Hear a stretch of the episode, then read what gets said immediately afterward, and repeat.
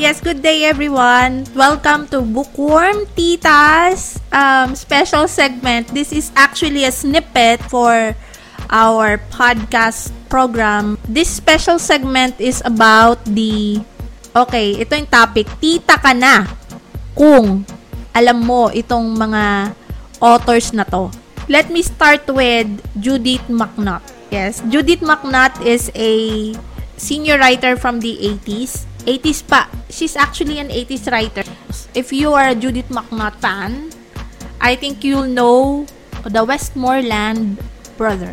Meron meron dong magkapatid tapos meron dong isang great grandfather nila during the medieval time. I think that was Tudorian days uh, during the time of King Henry VIII. Yun yung setting nung unang Westmoreland book. The book is called The Kingdom of Dreams. Uh, I'm sure you you'll know what I'm talking about if you're a fan of this author.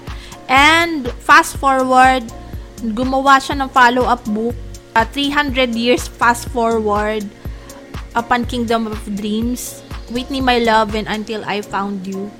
And then after that, she stops writing na. The next is Jude Devereaux. Uh, she is the most prolific writer sunod-sunod siyang ano, sunod-sunod siyang sumulat. I mean, he has this uh, family tree, the Montgomerys. Yeah, she she's so obsessed with her Montgomery saga. Super. Yung ang iba hindi ko na nasubaybayan. Basta super uh, super haba ng Montgomery. I have my favorites on her Montgomery saga, the quadrologies of of Montgomery brothers during the medieval period. It's a classic, so I think you would you would see that there's a trace of misogyny on it. yeah, it's too masyadong aping-api naman si aping-api naman yung mga heroine niya. I mean, I think that's the way it is during the old days. I think iniaayon niya rin yung yung kanyang style of o, o kanyang style of characterization depende dun sa timeline o time period nung kanyang sinusulat yung time travel romance. It's called Knight in Shining Armor. Yes, they medyo may comic relief yun and it's so super duper good. I mean, I recommend you guys to get it. That is, tita ka na kung kilala mo si Linda Howard. Uh, Linda Howard is one of the best writers I've ever seen. I mean, wow, hats off kay Ma'am Linda. And she she had numerous books. One of my favorite book that she ever wrote is uh, Son of the Morning.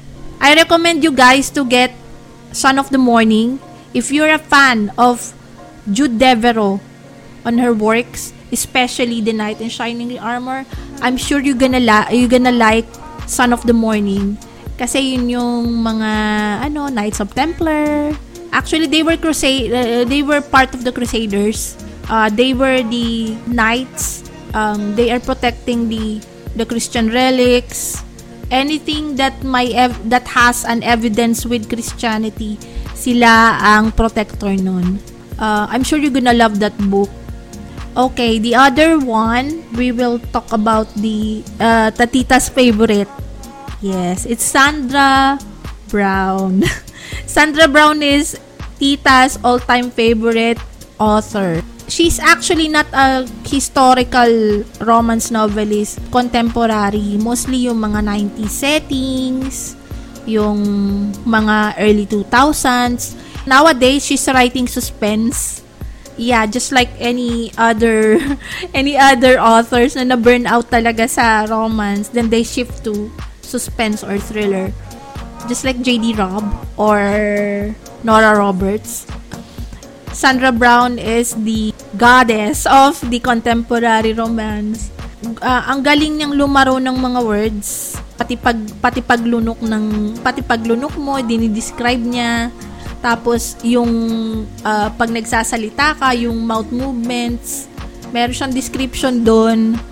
They actually describe their thoughts, the character's thoughts. Like ngayon na meron din depende rin naman kasi sa writers kasi merong writers na magaling mag-describe ng ng lugar, um, kahit um, umiinom siya ng coffee, um, actually you can smell the aroma of the coffee beans.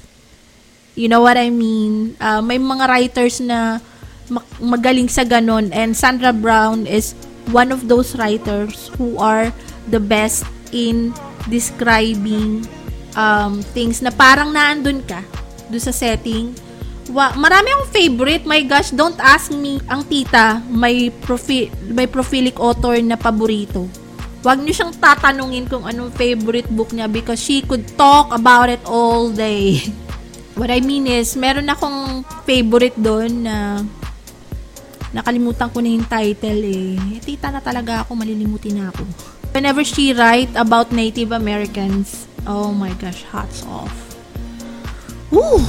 Ulala. I love the Native American themed romance novels. I don't know why. I mean, the thing about it why we are why they created that genre it's because they love discussing about the uh, the exotic stuff and uh, according to this author Cassie Edwards I'm sure yung mga tita kilala nyo yan kilala nyo si Ma'am Cassie and she says that it's the way of her paying back or honoring the Native Americans uh, first people in their land. Sila yung mga unang tao dun sa uh, sa US. Kaya it's her way of thanking them by giving them books that honors the Native Americans. Okay, this is only a part 1 and we will discuss more later on. Stay tuned. We'll be back.